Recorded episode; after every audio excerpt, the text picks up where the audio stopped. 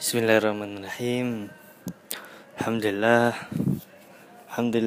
Salatu wassalamu ala Rasulillah wa ala alihi wa ashabihi wa man walah. Oke. Baru-baru ini kan saya setelah mendengar ini YouTube kan semakin hari semakin berkembang.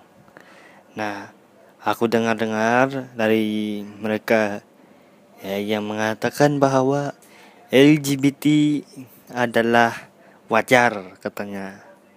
Mengapa katanya LGBT itu adalah wajar? Karena itu adalah semula jadi.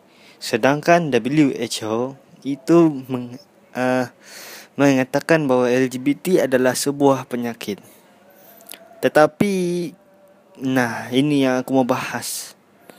Mengapa mereka mengatakan ini orang-orang YouTuber yang komplomental itu mengatakan bahwa LGBT adalah salah satu daripada hak asasi manusia.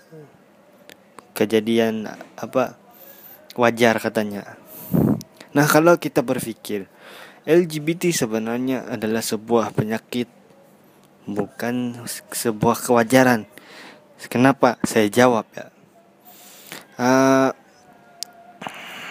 Bagi pendengar yang berada di podcast, di Google Podcast, Spotify, maupun Stitcher, maupun di radio publik. Nah, satu kebingungan buat saya. Mengapa mereka itu mendukung LGBT? Nah, satu saja pertanyaan. Saya jawab, mereka anti yang namanya pernikahan sebenarnya. Jadi dia ini mau mendukung LGBT, ya kan? Secara akal kan tidak masuk di akal lah. LGBT kan antara lelaki dengan lelaki.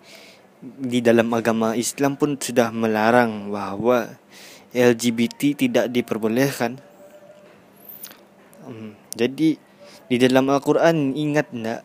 Di dalam Quran pun Allah telah mengatakan, Allah telah mengazab kaum Sodom. Ya, kaum Sodom yang berbuat LGBT di tempat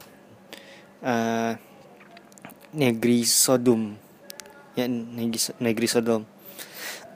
Jadi Nabi Lut sudah beberapa kali mengingatkan. Nah, Allah turun azab di sana. Ya, Allah turun azab. Jangan salah, LGBT itu dosanya besar. Ya. Jangan kamu pikir LGBT itu cuma biasa-biasa saja.